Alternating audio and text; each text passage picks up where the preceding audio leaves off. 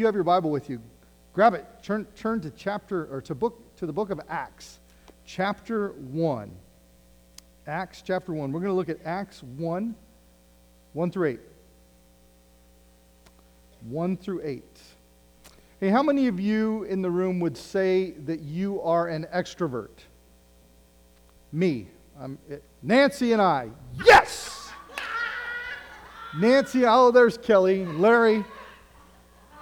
How many of you would say you're introverts? More introverts than extroverts. Uh, Kristen raised her hand as an introvert, but she's really an intro extrovert. She's very, eh, whatever. She's really very extroverted, but then by the time she like spends time with people, she's like, "I'm done. I need to go hide." I am an extrovert. I will have conversations with anybody and everybody. Um, I I'll, I will be in, um, in Home Depot and I will overhear a conversation uh, of somebody looking to do something at their house. And if I've done that or experienced that before or failed at it before, I will just jump right in and tell them what I think of the project. Larry, are you like that too? Attaboy.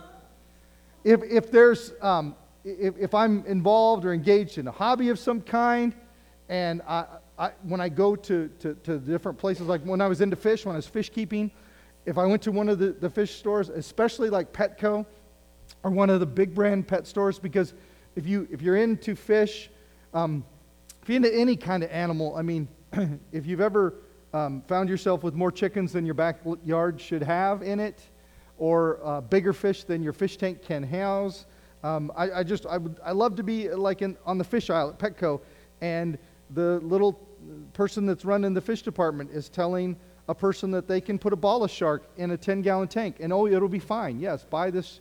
Well, no, that fish is going to get 15 inches someday if it lives long enough. And so I love to just kind of be there and, and, and, and offer wisdom at different times. Um,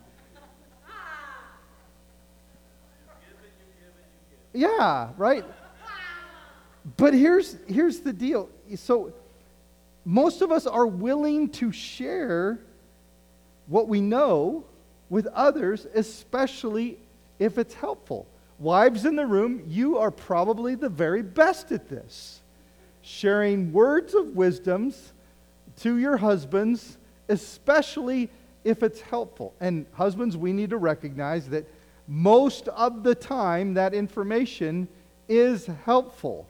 It really is helpful.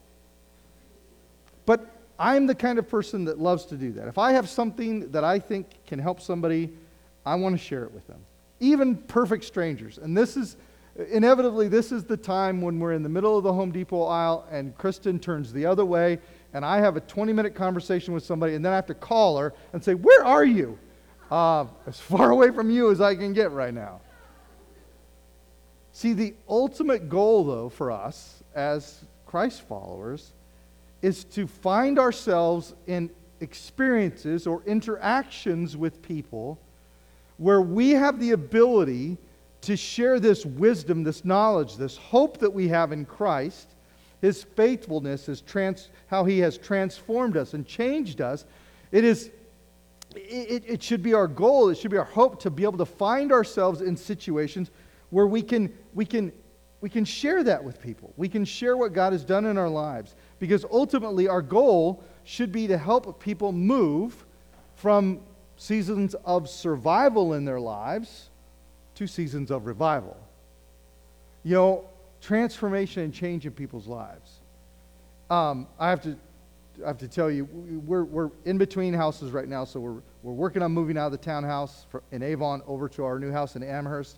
We've been doing a ton of work. I'm so glad to see Cheryl here today in church because we thought we killed her this week painting the inside of our house. When she went home last night, we thought, oh, I hope she gets up in the morning. So she is still with us. Praise Jesus. Cheryl is alive. Um, but uh, we, have had all kinds of work to do, and I've got more work to do. But um, I, I love finding opportunities where I can just have an opportunity to kind of interact with somebody. And so I have to tell you this briefly. I won't tell you the whole story. But uh, our, our laundry was the house when it was built, the laundry was originally in the mudroom upstairs. And downstairs in the basement, the, the previous owners, they moved the laundry downstairs. Well, Kristen wanted the laundry back upstairs. And so I put one of those Facebook posts out uh, on the Amherst group forum that says, hey, I'm looking for somebody to move the washer and dryer hookups. And all of a sudden, I started getting a bunch of responses. But the very first response was from a guy named Sean. And so I messaged him. I said, hey, can, can you come tomorrow? And he says, yeah, I can come tomorrow. So on Monday, he shows up at the house. And I'm not kidding you, he's supposed to be a handyman kind of guy. He, he comes in, in in, in golf shorts and shower shoes, not flip flops, not sandals, flip flops. I mean, they're, they're shower shoes. Uh, Kason, lift your foot up real quick. Are you wearing your shower? See, those. He's wearing exactly those shower shoes. And, and, and, he, and, and he's, he's, he's a bit of a rough character. And, and he takes a look at the project and, um, and he says, uh, I said, can you do this? And he says, yeah, I can do this. I said, how much? He said, $500. I said, I said, you're hired. Now, Kristen is in the kitchen, which is just around the corner. And I walk out after hiring the guy, and she's got, her eyes are just huge. And she's like, Are you sure? And I'm like, Well, I think the Lord just kind of told me I was supposed to hire this guy. Uh, I said, So we're going to pray, and yes, honey, we're rolling the dice a bit here. And so the, later that day, he shows up with parts and some other things. And then a little while later, his wife shows up, and they're down there and they're cutting the wall. And, and all of a sudden, I start hearing a few curse words. And then they kind of argue a little bit. They're kind of fighting, and then there's more curse words. And all of a sudden, I hear, Hey, Scott, Why'd you move from Oregon to Ohio? And I said, Well, um, I'm a pastor. I pastor the Elyria Community Church in Nazarene. They're in Elyria, right off 113. And, and, and he said, Oh, my, oh, what? He says, This is just crazy. God must be doing something in my life. He says, because you know, I got this pastor over in Westlake that I did work for, and then I got this other pastor over in Lorain that I did work for. And those two guys, they kind of sandwiched me, telling me about God. And, and now all of a sudden, I'm working for you. He says, and, and, and eventually I kind of came to the conclusion that there is a God. And so God must be doing something. And they quit cursing. And now all of a sudden, on his wife's cell phone, she's playing worship music. And she's singing. And she sang the whole time. And, you know, all of a sudden you see, you know, you're hearing, I can only imagine. I'm like, where is that coming from? And so, but the, the, the whole kind of point of bringing that up to you is at the end, when it was all done, and this was a, a three day affair, and it was ups and downs and water spraying. It was an interesting, someday I'll tell you the whole story, but it was crazy. And by the end, you know, Sean, and it was so funny because Sean, every time he ran into a snag or whatever, and I would offer some wisdom, he would, he would say, he would say this to me. You know, you know, Pastor Scott, I can see that you're a knowledgeable man. he just kept saying that. Anyway, but at the end, I said, I said to him, I said, okay, uh, I said, here's the deal now. You, you owe me. You got to show up and check me out, check us out on Sunday morning. You got to, you got to come check us out. You know what? We just might do that. He ain't here today, but he may. And, and so, and we had a little conversation about just how, you know, God is good and God is faithful. And, and he must have a point because he keeps throwing these people like me into Sean's life. And so we'll see what happens. But the ultimate goal, the ultimate goal when we have interactions is to move people from where they're at in life, especially if it's not following the Lord onto a path that's following the Lord. In fact, our scripture today kind of sets the tone for that, that thinking, that concept. It's in Acts chapter 1, verses 1 through 8. And this is what Luke writes. Luke writes, he says, In my former book, Theophilus, and this is who he's addressing this to, I wrote about all that Jesus began to do and to teach until the day he was taken up to heaven, after giving instructions through the Holy Spirit to the apostles he had chosen. After his suffering, he presented himself to them and gave many convincing proofs that he was alive. So essentially, after the resurrection of Jesus, he spent time with, these, with, with his disciples, giving them many convincing proofs that he was alive. He appeared to them over a period of 40 days, and he spoke about the kingdom of God. On one occasion, while he was eating with them, he gave them this command Do not leave Jerusalem, but wait for the gift my father promised, which you have heard me speak about. For John baptized with water, but in a few days you will be baptized with the Holy Spirit. And in fact, in Acts chapter 2, we see when the Holy Spirit is given to all of the disciples and the followers, and, and Peter preaches this incredible message, and thousands of people come to know Jesus.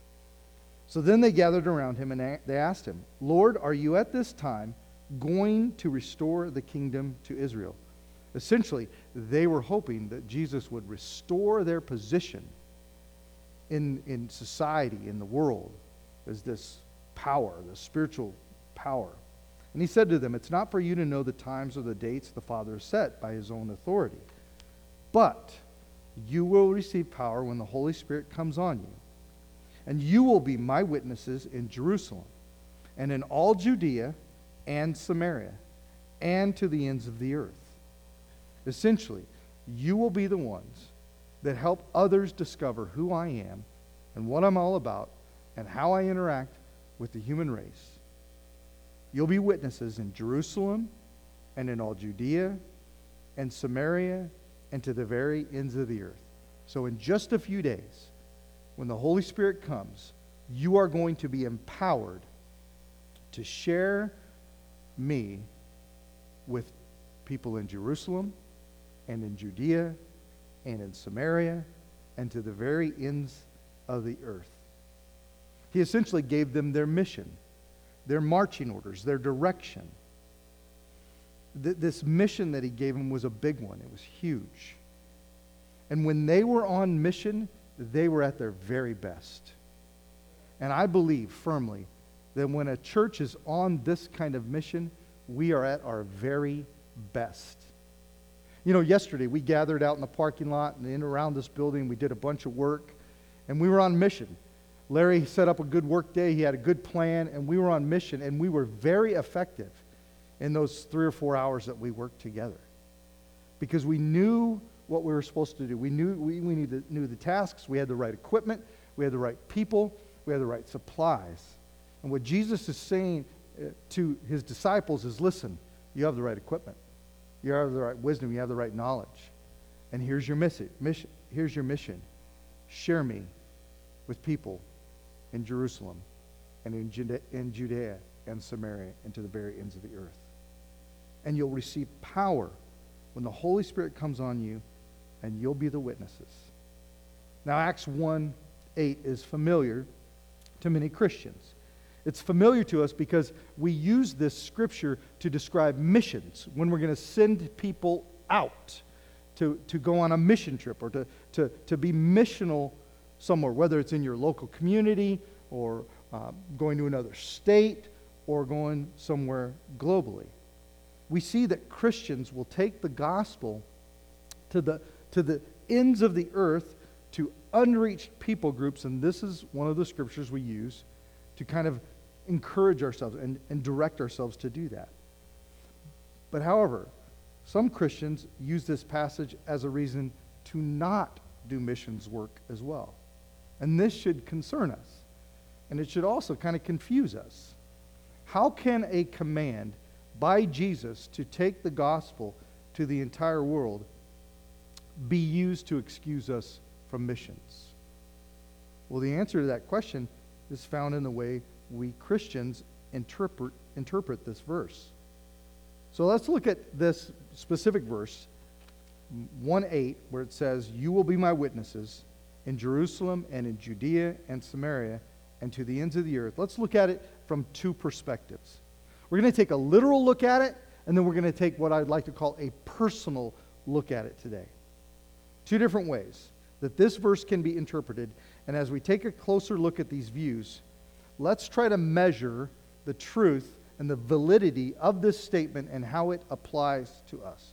So let's look at, let's look at perspective number one, a literal look.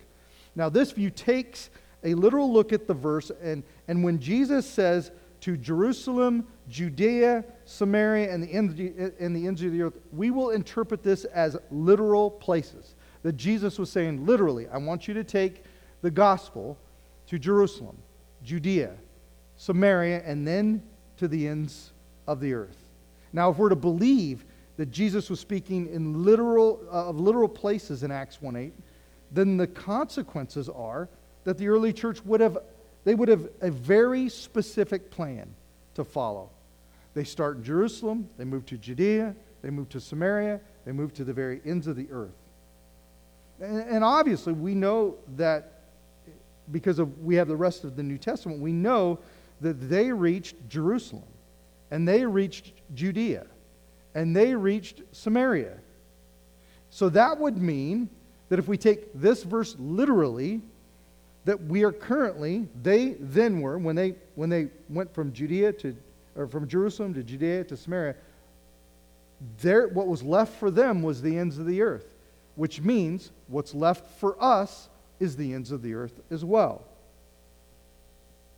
And we also must recognize that when, in a literal view, um, we may look at this literally as well, there must be a succession to these. We start in Jerusalem, we move to Judea, we move to Samaria, and then the ends of the earth.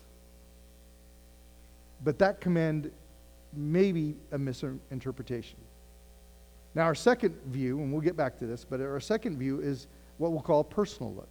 Now, this view takes a personal look at the verse, and instead of Jesus meaning actual places, this view interprets him as meaning um, spheres of influence or application in our own life. This view says that Jesus meant to say, You will be my witnesses in your Jerusalem, in your Judea, in your Samaria, and to the ends of the earth. And we all have a Jerusalem. We all have a Judea. We all have a Samaria. I don't know if you know that you do, but you do.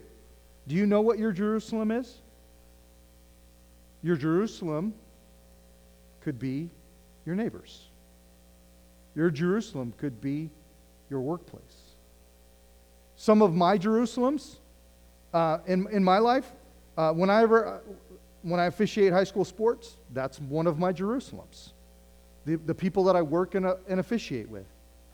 Part of my Jerusalem was Sean at my house, coming to work on my, uh, on my plumbing. Today, I'm going to have another interaction with somebody that's coming to look at a sink. And his name is Tim. And Tim's going to be part of my Jerusalem today. When you go to lunch today, you'll be in your Jerusalem. So the person that serves you, if they don't know Jesus, they're in your Jerusalem. And Jesus said, Be a witness for me today. You know, what, you know how to be a good witness for Jesus today? Maybe before you pray for your meal, ask the server if you could include them in something. Hey, is there anything I could pray for you with? Here's the even better way. You want to make a really big difference in somebody's life? Tip extravagantly. I mean, tip extravagantly. Give something crazy, stupid kind of a tip. You want to bless a single mom who's serving you lunch today? You know, you spend 30 bucks on lunch, give her 30 more for your tip. You want to make a difference? That'll make a difference. So, what's your Jerusalem? Where is your Jerusalem? Is your Jerusalem the guys you play golf with, your neighbor across the street, the, the people you work with? What's your Judea then? Where would our Judea be? Where would our Samaria be? Well, you could, you could consider it being like your state, our country. The ends of the earth is obviously well beyond what we see as our reach here. It, it's, it is unclear in this interpretation if there's a specific command to order them. I mean, do you work on just your neighbors first? Do you, do you work on just your friends and family? Because do you know that your friends and family, your family in particular, is your Jerusalem? In this view of Acts 1:8, if this view is correct, that means that every believer that it will ever live should, in fact, bless their own local and regional areas and the ends of the earth as well. You should make an impact for Jesus in your family, with your friends, in your neighborhood, in your school, in your workplace, everywhere you go, the neighboring communities, the, any opportunity, any interaction, any moment you have anywhere should be a, an opportunity for you to bless, for you to share your faith, for you to make a difference for Christ in the world that you live in, wherever you're at at that time.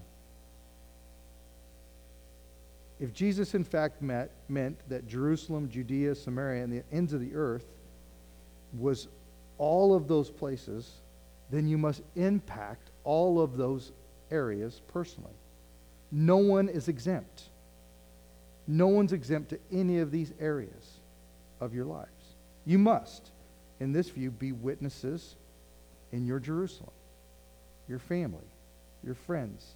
This means I, when I was, when I was a, when I, before I became a Christian, when I officiated high school basketball, on Tuesdays and Fridays, we would finish refereeing and we would go to this little place. Uh, at one point, it was called Tiny's, but then we moved to another little place called Duck Inn. It was a sports bar. And before I was a Christian, I would come in, I'd order my burger, and I'd have a pitcher of beer, and I'd drink, and then I'd go home, and I'd do it again on Friday night. And I would curse, and I would be just like one of the guys. But when I became a Christian, instantly God conv- convicted me of my language, and instantly God convicted me of drinking alcohol, and I quit doing both. And so the very first Friday night of being a Christian, when I didn't drink and I didn't curse anymore, I was being a witness in my Jerusalem. And what God is telling us is that, Scott, you can't go in there as a Christ follower and drink and talk just like you did last week. You can't do that anymore. You have to be a witness now. I'm not exempt. Not one area of your life is exempt if you are in Christ. Which means that if you're, if you're an amazing leader and a board member here, or, or an amazing Sunday school teacher, or just a person that serves in the local church, and you're just and you don't curse and you don't chew and you don't run with girls who do, you can't do that out there. You can't go into you can't be with your golfing buddies and and and be different. You have to be the same. And then, uh, truly, a cross cultural missionary must find a way to not only bless unreached people that you work with, they must also, at the same time, be a witness in their families and in the areas that God would place you. Now, here's where view two becomes difficult. Because obviously, we can't be in Ohio and Osaka at the same time. So, to apply this verse to our lives, as view two would demand us, we must find a way of ordering our opportunities to reach out. See, one must happen first, and then another, and then another. The approach often is used by Christians to avoid moving their comfort zones to spread the gospel of Christ. Do you know that sometimes we take this verse and we kind of put it in a literal way and we think, okay, Jerusalem and then Judea and Samaria and the ends of the earth. And so, Pastor, if you tell me that my Jerusalem is my family, until I get all the family members in my, in my family saved, I can't, I, can't, I can't reach into my workplace until I've convinced all my family to, to serve Jesus and to follow Jesus. That's not what we're talking about here. You order those opportunities, but you don't neglect one just because you think you have to f- complete one before you can move on to the other often this statement is used as an excuse. If you were to ask those who say, um, say that uh, I'm going to work on my family, and when I work on my family and get them to a, a good place with the Lord, then I'll move out, then we're misinterpreting what Jesus is really challenging us to. Then another common response is to respond with a then instead of and. Did you notice in that scripture that it said, it didn't say Jerusalem, then Judea, then Samaria, then the ends of the earth. It says and. It says Jerusalem and Judea and Samaria and the ends of the earth. So we don't necessarily, we, we don't have the, the authority or the ability to order them. Jesus said, You'll be my witnesses in Jerusalem and in Judea and in Samaria and to the ends of the earth. See, many of us, many believers will substitute the and for the, uh, will, super, uh, will substitute the, uh, uh, the, will substitute then for and. The Greek word for and is the word kai, and it's, it's, it's got a fairly specific meaning. And literally means both. Not there's no order. When I say Jerusalem and Judea, I mean both. You will be my witnesses in both. See, the followers of Jesus are supposed to be witnesses to each of these areas of our lives, and there's no given order. In another scripture, Jesus does clarify that the disciples are to start in Jerusalem. Luke chapter 24, verse 47 says, And repentance for the forgiveness of sin will be preached in the name of all nations, beginning in Jerusalem. So it is good to start in your Jerusalem. But the question remains does this mean that we reach out locally, then regionally, then in global mission? Or does it mean that Jesus' followers would be witnesses in the city of Jerusalem, the regions of Judea and Samaria, and the literal ends of the earth, kind of all at the same time? Well, let's take a look at the interpretation of the early church for clarity. Well, we know that the disciples, they did not take the view two approach to this command. They didn't, they didn't necessarily take the personal approach. They took the literal view. They started in Jerusalem, and, and, and, and instead of their home region, which was Galilee, and then they moved to Judea and Samaria and left us kind of in this ends of the earth place. place. We see in their actions that they weren't they weren't necessarily starting in their Jerusalem. I mean, for some of the disciples, their Jerusalem, Ju- Jerusalem would have been Galilee, would have been Capernaum. That's where Peter and the guys were from. But they started in Jerusalem. so they took that literal view. And as we follow the early church, we see that after a great persecution breaks out, most of the believers, so they started in Jerusalem, where Jesus had told them, where he started them off at, which wasn't necessarily their Jerusalem, but, but all of a sudden things started to happen, so a, a great persecution started, and so uh, the believers were scattered amongst Judea and Samaria. And so when they were scattered, when they, when they moved out to avoid that persecution, they then naturally found themselves in places where they could share the gospel that ne- wasn't necessarily their Jerusalem. So that's an example for us to, to uh, for us also that if God scatters you based on something, if He puts you in a new job, if He puts you in a new uh, group, um, if, you, if He puts you in a new situation, believe it or not, God may intentionally scatter you somewhere today to share the gospel. So, Acts, in fact, in Acts 8 1, we see that on that day a great persecution broke out against the church in Jerusalem, and all except the apostles were scattered throughout Judea and Samaria. God may scatter you into a place where He desperately needs you today. And as we continue to follow the events of the book of Acts, we see that the Lord finally convincing Peter that God loves everybody, not just Israel. The Apostle Peter, he was raised up and called to be a missionary to the Gentiles. So basically, if you are anywhere besides Jerusalem, anywhere besides Judea, anywhere besides Samaria, everyone you see is a Gentile. Somebody who need all of us are Gentiles. Did you know that? You started out a Gentile. The focus of the early church after Acts 8 is the Gentile world, the ends of the earth. The early church, by practice, endorsed view one. What that means for what does that mean for us? This means that we cannot put an order to our outreach. We can't just focus on reaching those who are still unbelievers in our family or our city or our country and forget about the nations.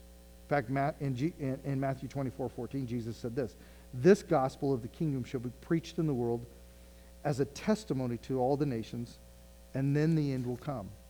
See, the disciples, they started in Jerusalem. They spread the gospel to Judea and Samaria, and then they began to move out to the ends of the earth. Jesus says that the end of history will not come until all ethnic groups are reached by the gospel. We have a task, a task that Jesus expects for us to finish before the end of all things. And it entails taking the gospel to the ethnicities, ethnicities and the ends of the earth. So I mentioned that Kristen and I, we've been working on our house, and we still have work to do at the house. And there are moments when you're in between, right, where you, you really can't do anything. You know, you, you, you, you have to kind of wait for one process to finish before you. And Kristen said to me the other day, she goes, I, I just hate this. I hate this in between place. I, I need to have a task, I need to have a job. Because when, when she has a task or a, or a job, if she has a specific thing that she's supposed to be doing, she's incredibly effective. She is efficient. But if we don't have a task, if we don't have a direct, a specific job, we just feel like we're, we, have, we can't be productive. Let me tell you something, church. We have a task. We have a task. And that's to share the gospel of Jesus with anyone and everyone that comes into our path. We have a task. Therefore, if we have a task, we should be effective and we should be efficient at it. So let's summarize. So, our Jerusalem could literally be literal places, but it also can be people in your sphere of influence, your family, your friends. And we're called, we're challenged to share the good news of Christ to everyone in our neighborhoods, our workplaces, the, the teams that you play on. Teenagers, don't, don't, don't miss the, the opportunity to, to be a witness for Jesus in your school. Uh, uh, the, the band that you participate in, you know, the team that you play on. Our Judea. Our Judea is, uh, if you look in that personal sense, it's, it's maybe not necessarily your family, your friends, or that group that you're, that you're intimately connected to, but it might be the one beside, it might be, it might be that, that, that person you end up connected to because of someone else or a, or a vocation or something that, that, that opens up in your life. It's similar. Being sent to serve beyond ourselves, to still minister to those who are somewhat the same as we are. It's people that have this, a similar background. See, it's imperative that our church continues to move out to the other portions of our geographic area. So I, I have not shared this much, and I don't want to freak you guys out. And so, would you, would you, everybody raise your hand if you're not going to be freaked out. Nancy, thank you, and Darren. I, here's a little. So when when God was working on us to move here, um, and before anything was ever done, I, this was before we even came and made an interview. I was in the shower one morning, and the Lord gave me a vision for our church. And I'm, I'm not going to share that vision with you yet because um, you, I may freak you out. But God gave me this word. He said, he said, he said to me, Scott, the difference in your life has been that when you came to Christ, your church family became the center of your lives. I am, I, Jesus said, I, am the center of your life, and the church became the center of your life. And so I just believe the church should be the center of our lives. Like Jesus and the, your church family, we should, it should be the center, and that the local church should be the center of our lives. Do you know that, that Elyria is, is, we are located in the center of Lorain County? We are the county seat of Lorain County. So we're the center of Lorain County.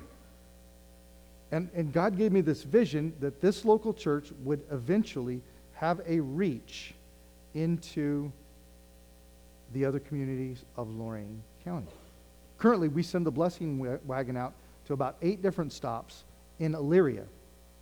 What if we started sending that blessing wagon into Amherst, Grafton, North Ridgeville, Avon?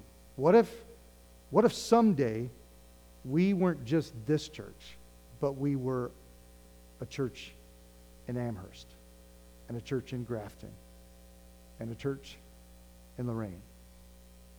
What if this church, this cool little group of people right here, all of a sudden reached our Jerusalem and our Judea? And we reached it in such a way that we had to send some of you there to plant a new one. Oh my goodness. Are you getting scared or are you getting fired up? Because I believe that God has a bigger vision for us than just what we have right here. He gave me a whole, I got like notes. I got a, a, little book of notes that God gave me. I had to get out of the shower, dry off fast, and write it down because I didn't want to forget anything. That's probably way more information than you needed to know. Don't picture that. Just don't picture that.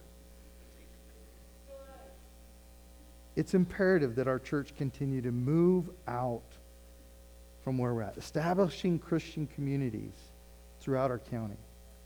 Our Samaria. What's our Samaria? Well, it's different cultures, it's different places.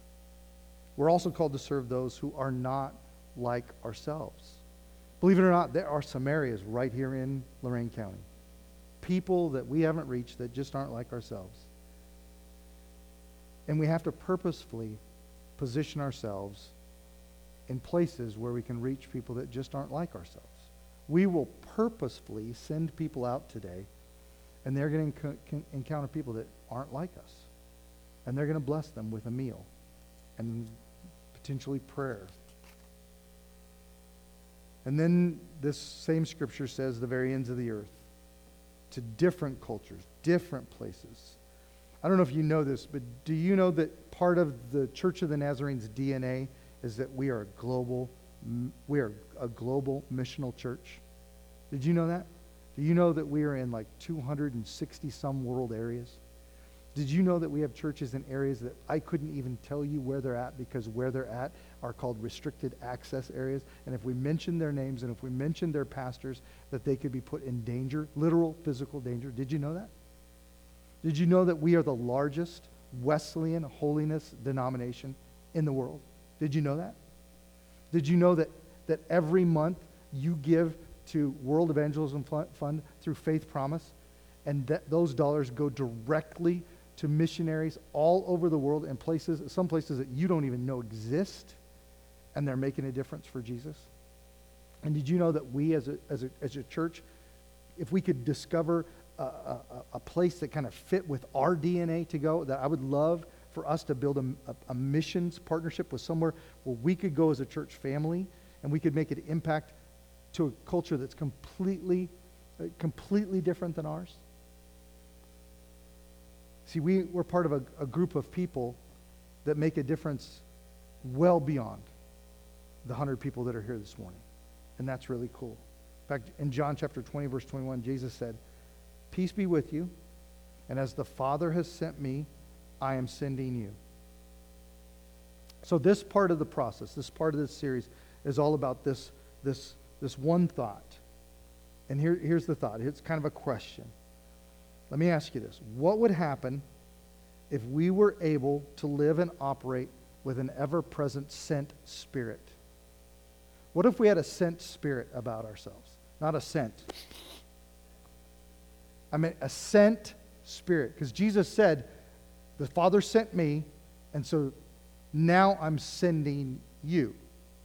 And so, what if each and every one of us had an ever present sent spirit, which meant that, um, and there's a difference. A lot of times when I go to places, when I go out and about, I, have this radar going. And if I sense an opportunity to, to, to, to, to, be a part of somebody's life, then I do it, right?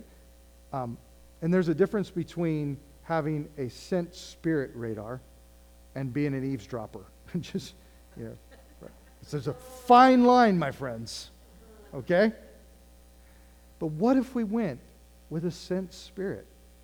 What if, what if today, I mean, just try it today. Just try this. Just try what it would look like to be, when you go out, to, if, if, if, you, if you go have a meal together with, with a group of people or, or a couple or, or your family day, try to go with a sent spirit. Try to say, in fact, as you go, as, you, as you're seated for lunch today, maybe even say just a quiet prayer to yourself Lord Jesus, if there's something you want me to see today about the person that serves me, help me see it. If there's something you want me to see about the per- person that, that rings up my groceries or that, or that I walk by in the grocery store today, would you help me see it? If, if, if we, as a group, could just go from this place with just this desire to have an ever present, an ever present sent spirit, I, I can't imagine what God would do. Well, actually, I can't imagine because it happened in Acts chapter 2. Because Peter got up and he preached. And it says that when Peter preached, that everybody heard Peter preaching in their own language. And, and we, we believe that literally what happened was Peter preached in his language, but people heard it in their dialect. That's what we believe. They heard it. And so, what, what that means for you and I is that God could potentially put you in a place with a sense spirit where you all of a sudden can have an interaction with someone and you end up having the ability to speak their language. And I'm not talking about a foreign language, I'm talking about a life situation where they're at right now in life situation.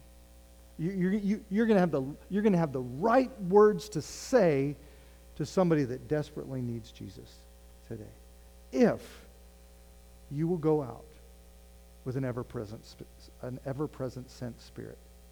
And that's my challenge for you today. That's this part of the process, to have an ever-present sent spirit about you. Why? Because Jesus saved you. You need another reason? Because he says, I'm sending you. He saved you and he's sending you. So practice an ever-present sent spirit. Let's pray. God, thank you for this morning. Thank you for, uh, thank you for saving us and for, for imparting upon us this, this gift of salvation and this knowledge of who you are and this confidence and, and, and belief and this trust in, in who you are. And, and would you use those experiences that we've had with you and, and would you transform that into a sent spirit in each one of us so that when we go from this place, we just don't we just don't leave going, no, church was nice today. The songs that we sang were good, and the message was okay. There was a little bit here or there that I liked, and he made me laugh one or two times. But that we would leave here and saying, Lord Jesus, I believe you, you've spoken to me today about having this sent spirit, and this spirit that says, God, if you send me, I'm going to be obedient to diving into a conversation or an opportunity to, to be in, to be in, in life experience with someone – that may just may lead them into the same kind of transformation that you made in my life. If you need, if you're here today and you need some encouragement, some some some impotence to to have this sense spirit, go back to when you were saved. That experience, that moment you knew beyond a shadow of a doubt that Christ saved you. And that should give you the kind of energy and the kind of encouragement to be someone that he sends. So let us all go from this place this morning just praying and seeking God that you would give us a sent spirit for you and that we might make a difference in the life of just one today. And it will be for your glory. We pray these things in Jesus' name. Amen. Hey, God bless you.